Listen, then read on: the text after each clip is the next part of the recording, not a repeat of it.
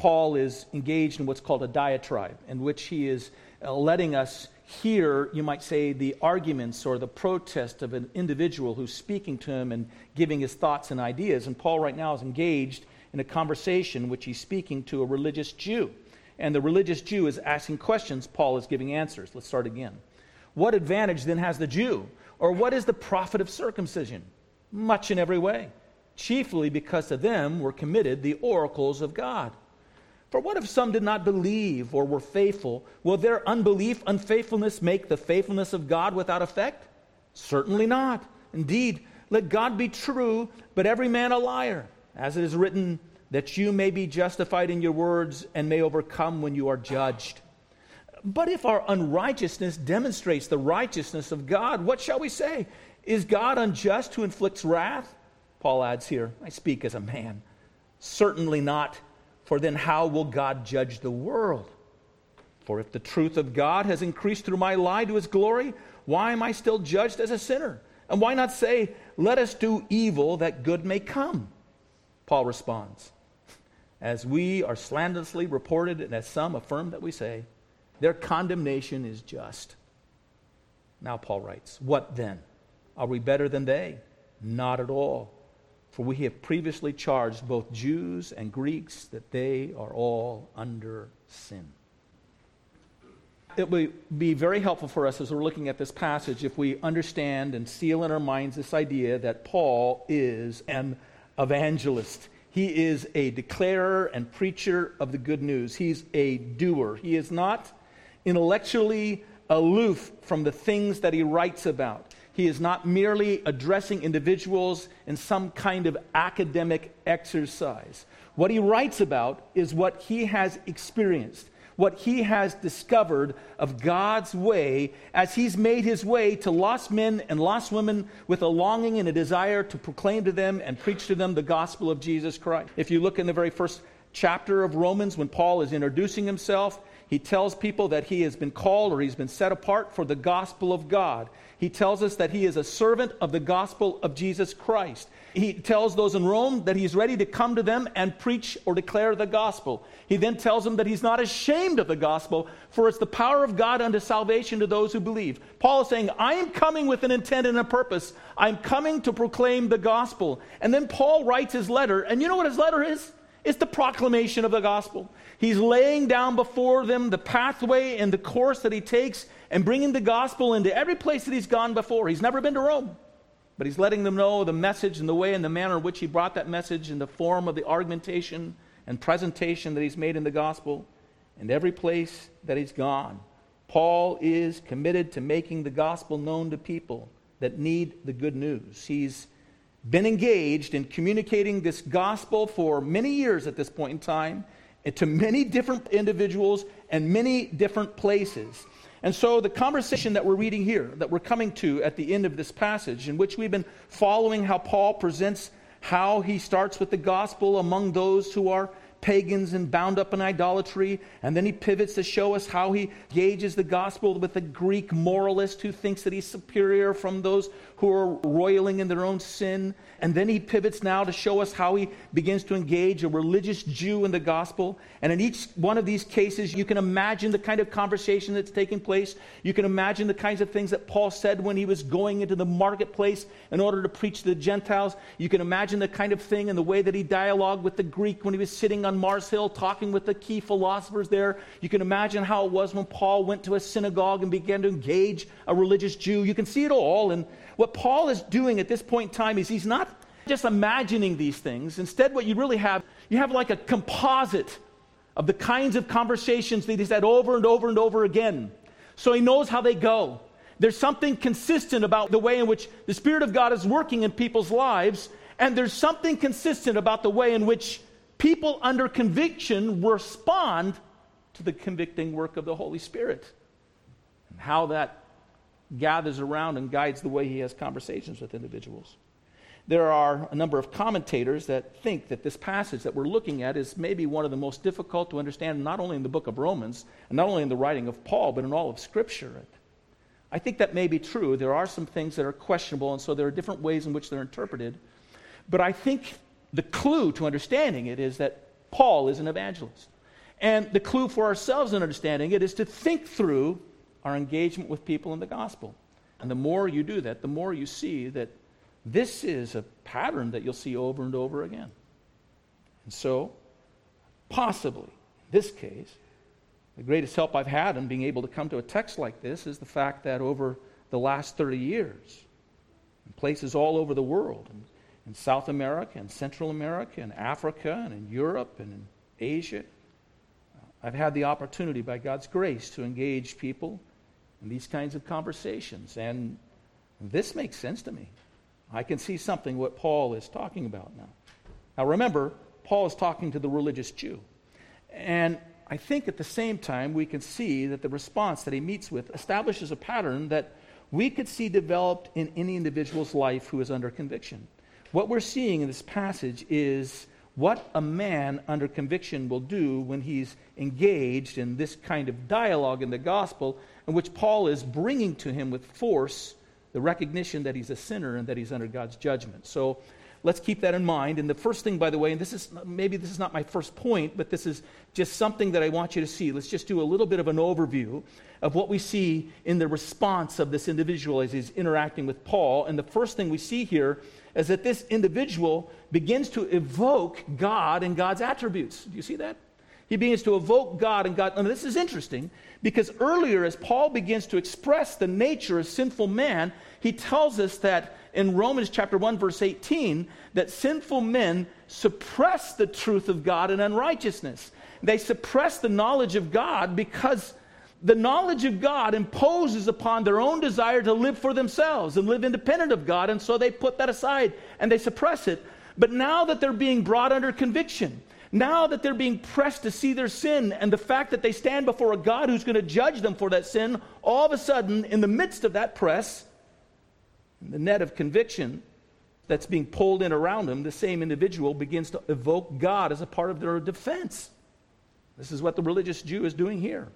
He tries to rebut Paul's warning of judgment by asserting that he's not going to be judged because, well, God has a covenant and God has to be true with the covenant he's made to us. And God is faithful and God has to be true to himself. And, and God is righteous and God will do the righteous thing. And God is a God of truth whose glory matters above everything else. And these things will somehow get me off the hook of judgment from God. And then what I want you to see here is that Paul embraces the very attributes that he is raising up as his defense. Paul doesn't deny those attributes. Paul acknowledges those attributes of God that he's affirming, but as Paul acknowledges them, he presses the person to see that the truth of who God is in all these ways does not keep that individual from facing God's judgment. God's judgment is still in play. Paul receives the final pushback of this man under conviction, and Paul lets the person talk.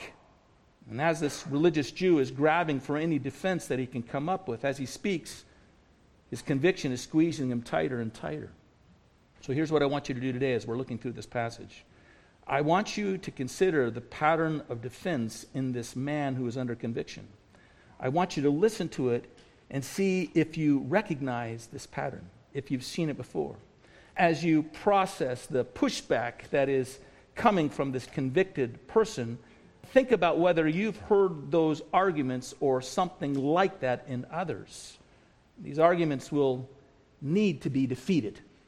This individual who's pushing against what Paul has said needs to be stripped of all of his self defense so that he may come in surrender to the foot of the cross of Jesus Christ and grab hold of the one thing he needs to lay hold of. Not those defenses, the one defense that will secure him and bring him safe through the defense of the gospel of Jesus Christ. So let's look at these protests. And the first protest that he makes is this He says, God has formed a covenant, and God must be true to that covenant, and this assures me that I'm not going to be judged. Or what's the benefit of the covenant that God has established with us? Look at verses 1 and 2. What advantage then has the Jew, or what is the profit of circumcision? Those are allusions to the covenant that God has made with the people of Israel. Paul responds in this way much in every way, chiefly because to them, this person included, have been committed the oracles of God. We spoke about this last week. The oracles of God are the declaration of God's word to men and to individuals. So here's Paul's answer the most significant benefit that you've received from God's covenant with Israel is this God has entrusted to you, God has given to you His word. God has spoken to you, and God has spoken to your people. That's your great benefit. And you know what? That's not what this person wants to hear. That doesn't bring a sense of comfort to him. That actually brings a greater sense of conviction to him because when God speaks, he knows something of the history. When God speaks to us, there becomes the knowledge of sin. You, will remember that when Adam sinned, we're told that he heard the voice of God coming into the garden and he hid. He was under conviction for his sin. You know, when the nation of Israel escaped their bondage in Egypt and they came and were brought to Mount Sinai. There on Mount Sinai, God revealed himself in fire and, and flashings of lightning, and the people stood and they were able to endure it. But then God spoke, and they heard God's voice and they cried out and they, they said to Moses, Please don't have God speak to us again or we'll die. His voice penetrated and spoke to them and brought conviction upon them. We have the story of Elijah. Elijah goes to Mount Horeb, and there God comes before Elijah, and he comes before Elijah in a great wind that is literally shattering the rocks of the mountain. And then there's a great fire that takes place and sweeps over the mountain. And then there's a tremendous earthquake that takes place, and Elijah is able to withstand all of that. But then God speaks in a still small voice, and Elijah wraps a mantle around his face. It's what does him, it's what exposes him, it's God's voice that speaks to him. When you bring this message to a person who's under conviction, you tell them God is present, God is speaking to you. That's a word of conviction. That's a word that penetrates their heart. the seven letters that were written in the second chapter and third chapter of Revelation, you have seven letters that are written to the churches. And there is comfort to be drawn, some comfort to be drawn in most of those letters, given to those who are being faithful to the Lord. But at the same time, there is an exposure of the judgment and wrath that's coming upon them because of their sin. Each one of those letters is punctuated with a final word of conviction. It's this He who has an ear, let him hear what the Spirit is saying to the churches.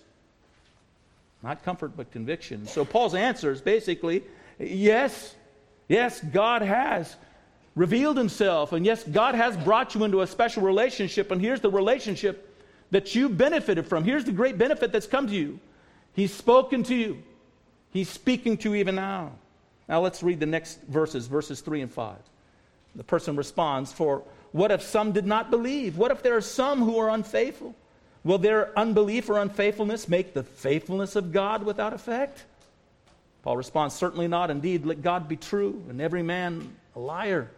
It is written that you may be justified in your words and that you may overcome when you are judged. A positive way of saying this, repeating this question, is basically the protest is this God's faithfulness means he will keep his word even though some are not faithful to him. Doesn't God have to remain faithful even though some are not? Paul's answer is this without a doubt. You can count on it. God is faithful. Let God be true and every person a liar. Actually, if you put it in the negative, basically this can some person's faithlessness nullify the faithfulness of God? And Paul says it this way God forbid. May it never be. Absolutely not. God will be faithful to everything that He's promised. But that's not a comfort either. This individual knows that God's faithfulness to His promises includes not only His promises to bless, but he's also faithful to his promises to curse. God has given promises to bless those who obey him, but he also has promised to curse those who resist him and disobey him and will not come in faith to him. And when the nation of Israel had escaped the promised land again, and then they had wandered to the wilderness, they had failed then when God brought them to the promised land to go in, and there was a generation that died in the wilderness, and another generation rose up. And, and it was to that second generation that Moses remained to teach them the law. That's what we have in the book of Deuteronomy. We have the second law, the repeating of the law that God gives to the second generation before they go into the promised land. And Moses gave them some instruction that when they went into the promised land, they were to go and gather, the nation was to gather at the foot of two mountains, Mount Ebal and Mount Gerizim, and half of the nation was to stand on Mount Ebal, and half of the nation was to stand on Mount Gerizim, and then there was to be a sacrifice that was made, and the law was to be read, and then the curses against those who disobeyed the law were to be pronounced, and those on Mount Ebal, after each curse, were to cry out, Amen. So be it. So be it. And then after that, the blessings were to be pronounced from Mount Gerizim before the people. Blessings and curses as a part of what God gave to the nation when they came in, into the land, the promised land. And, and in Joshua 8, they arrive into the promised land. God gives them this miraculous victory over Jericho and another great victory over the people of Ai. And then they go to the place of Mount Ebal and Gerizim and they declare this law is declared before them and this act of confession before the law, before the curses and the blessings are made by the people. It's in that sense and understanding these blessings and cursings that you should understand what Moses says. And, and one of the last statements that he makes to the people of Israel before he passes away, before he dies, it's found in Deuteronomy chapter 30. Take your Bibles and go there. Deuteronomy chapter 30. I'm going to read to you verses 15 and 20. It gives a capstone of the charge that Moses has been giving to the people as he's laying the law before them. He says here, See, I have set before you today life and good, death and evil, in that I commanded you today to love the Lord your God, to walk in his ways, to keep his commandments, his statutes, and his judgments, that you may live and multiply. And the Lord your God will bless you in the land you go to possess.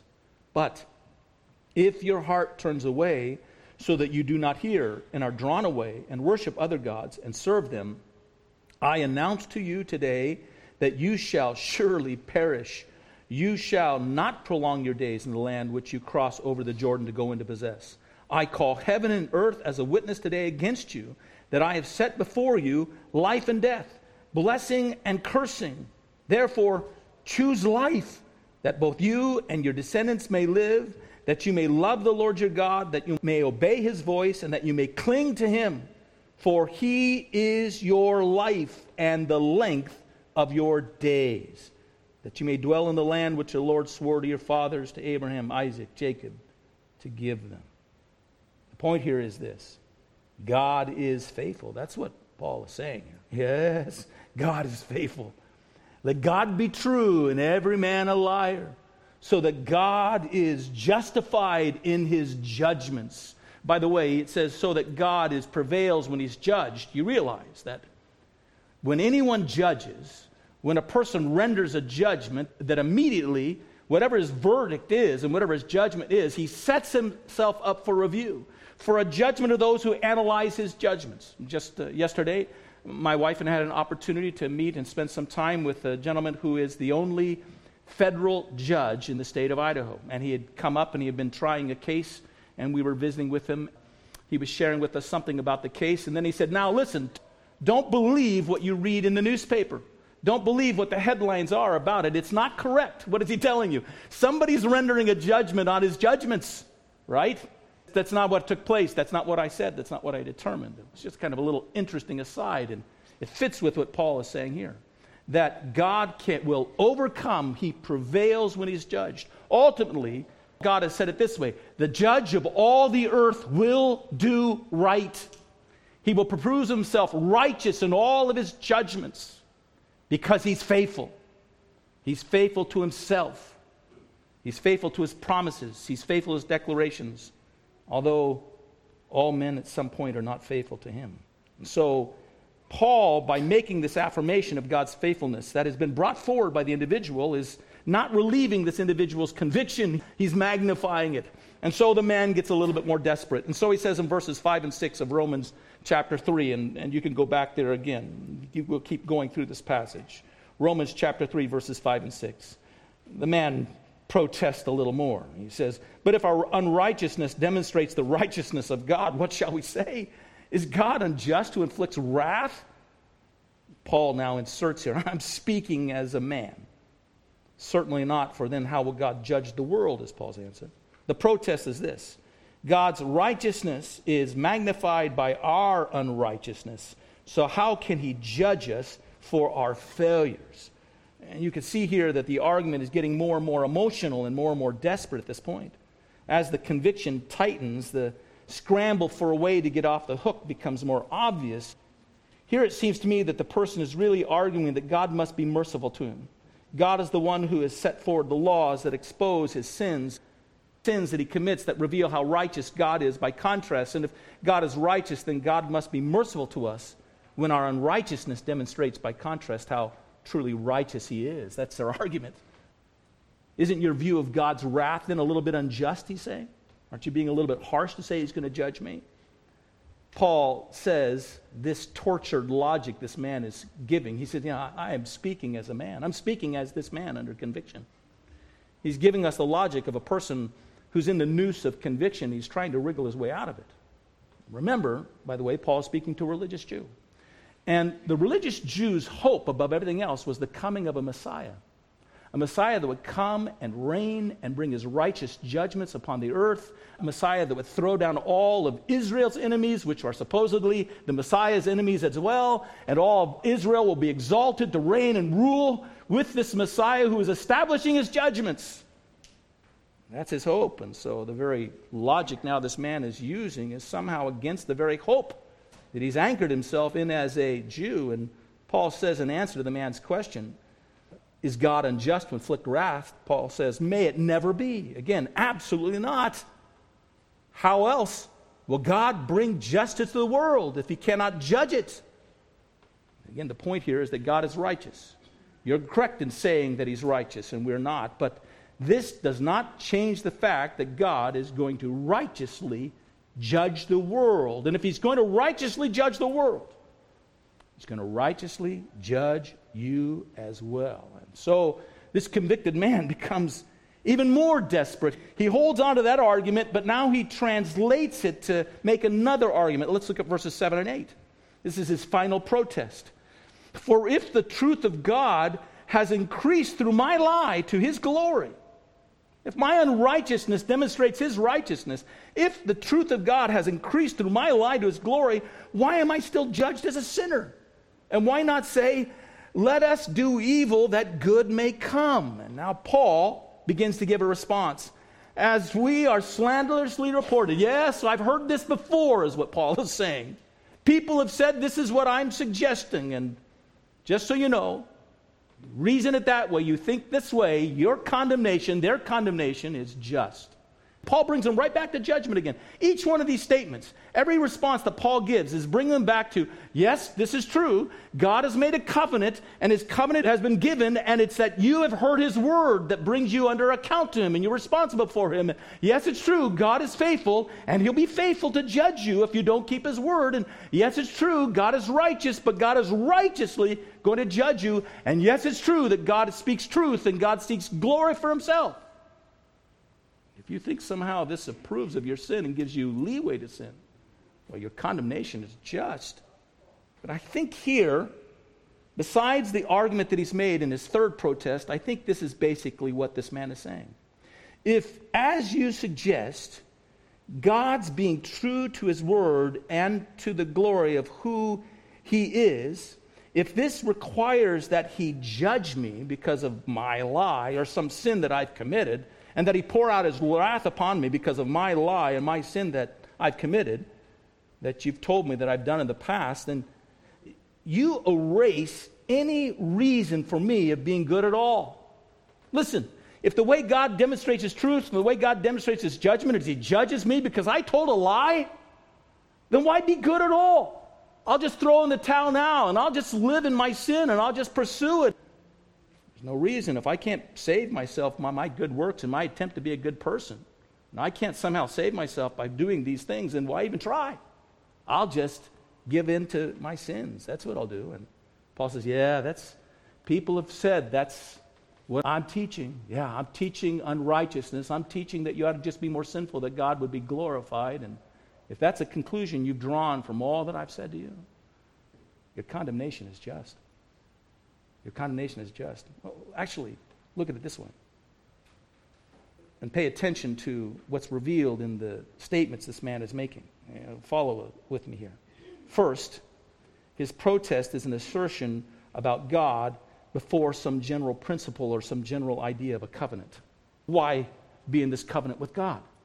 All right? Second, he makes an assertion of God's faithfulness, but it's cast against the idea of some individual who might not be faithful. Right? Just because some are not faithful, that doesn't mean God is not going to be faithful.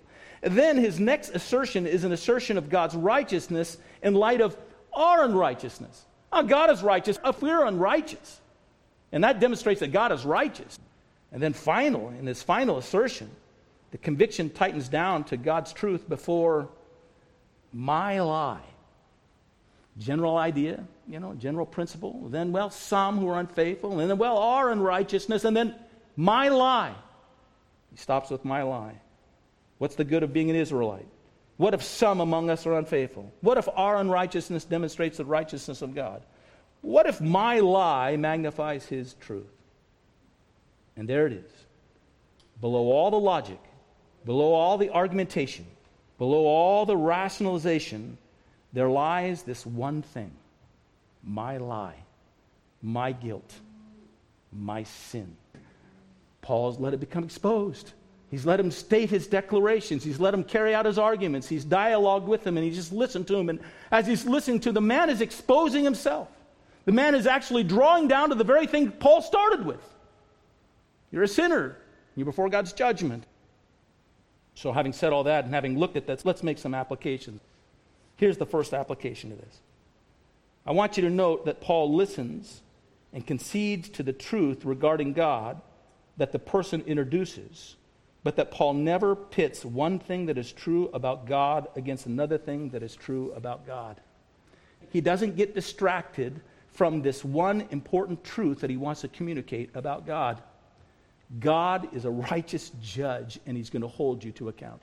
If you don't understand anything else about God, what you need to know is what your future holds is a day in which you will stand before him and he will judge you in righteousness because he's a righteous judge. He doesn't release that person from that thought or that idea. He'll listen, he'll take what the person says because, in some wonderful way, the truth is, even in this man's desperation, he's revealing that he's been suppressing something he knew about God all along. He knew that God was a God who was spoken. He knew that God was a God who was faithful to his word. He knew that God was righteous. He knew that God was true. He knew that God was to be glorified. He hasn't followed in that pathway, he hasn't pursued those things. But he's demonstrating what he was suppressing all along. It's coming out in the conversation. And Paul, very gently and very graciously, in a sense, holds him to those things. He doesn't let any slack form in the line. He keeps a gentle, taut line on the conviction and the very point that he's trying to make. So often, when we speak to individuals, because we want to curry their favor, if they get frustrated, they get angry, and they throw their emotion at us, we retreat from the position that they need to know. Well, you know, and we, we hold back from it and Paul doesn't do that. As they're making their complaints, as they're running away, he's giving them a little bit of line. As they're running towards him, he's pulling the line taut because he wants to hold them before this truth, this reality that this God who is a God who speaks, and a God who is faithful, and a God who is righteous, and a God who is true, and a God who is to be glorified, is the God you're going to stand before in judgment. And you're going to have to answer to him. He doesn't release them from those things. Too often, too often, we release people when they start to fight or they put up their fight, and we don't want to seem harsh. And no, we just have to gently keep holding to the lines of what we're saying, what's true, and what they need to know. And we have to be convinced of this. Paul is giving us the pattern of which he shares the gospel. You cannot bring a person before the gospel unless they understand and comprehend their sin and that there's no response or no answer for them before God other than judgment than through the gospel of Jesus Christ in which he's provided a sacrifice for their sins. Not a thing that they can do, no work that they can provide. This individual, by the way, is demonstrating two things. He knows he's a sinner, but in the last statement, why should I not continue going on sinning? If I can't make myself righteous by my own efforts, then I'll just sin instead. And so he tells you the two things that he's one is he wants to follow his vices and he wants to follow his sin, and the other thing in human nature is he wants to prove himself righteous on his own without God. He's revealing his position, his standing before God, and what he's going to be judged for. He's going to be judged for his sin, and he's also going to be judged because he refused God's way of righteousness as he tried to establish his own righteousness before God. So don't give anyone a way out other than the gospel of Jesus Christ.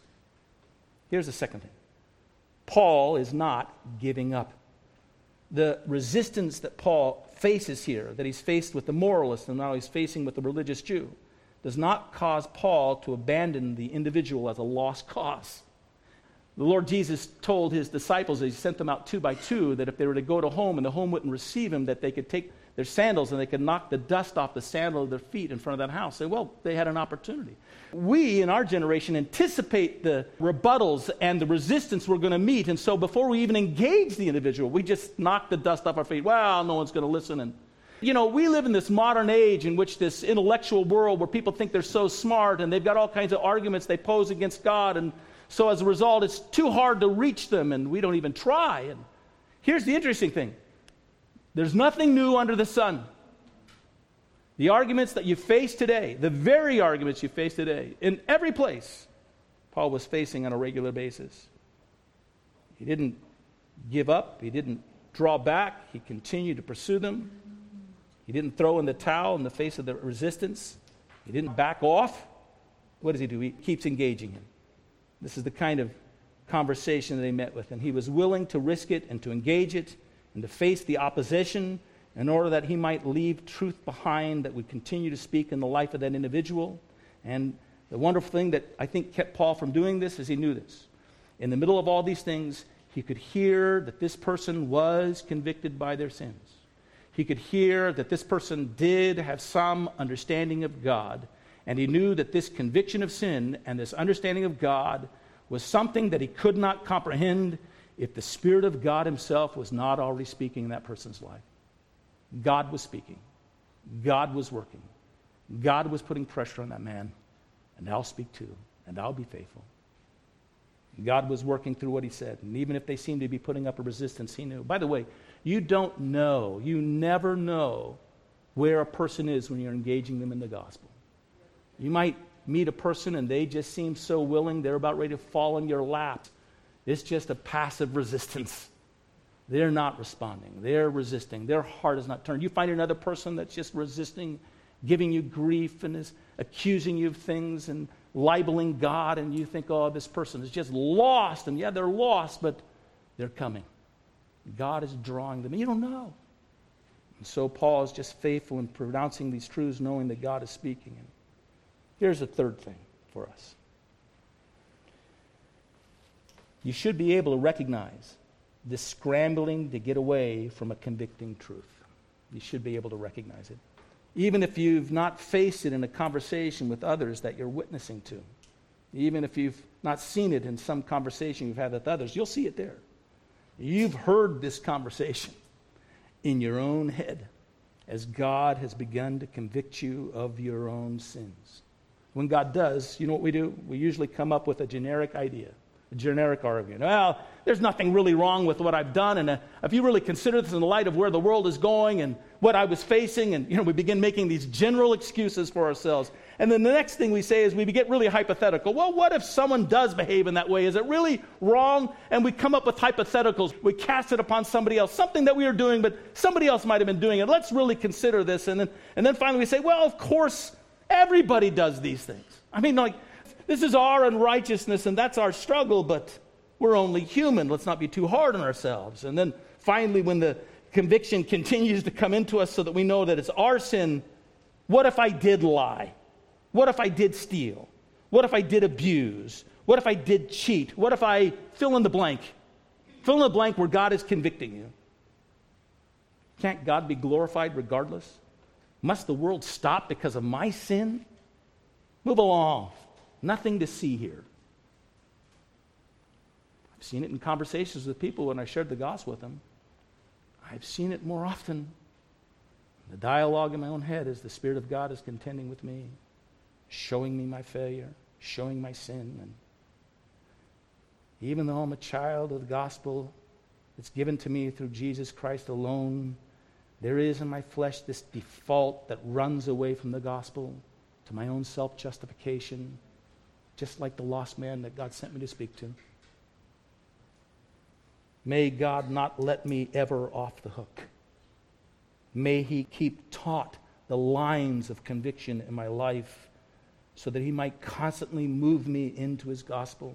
There's no answer for myself in any point of conviction by minimizing it, by laying it off on some theoretical idea, by laying it off on some hypothetical situation for somebody else, by laying it off in the mass and dilute it in the mass of everybody else is doing it, by laying it off by saying, well, yeah, I was wrong, but God worked good things out of it.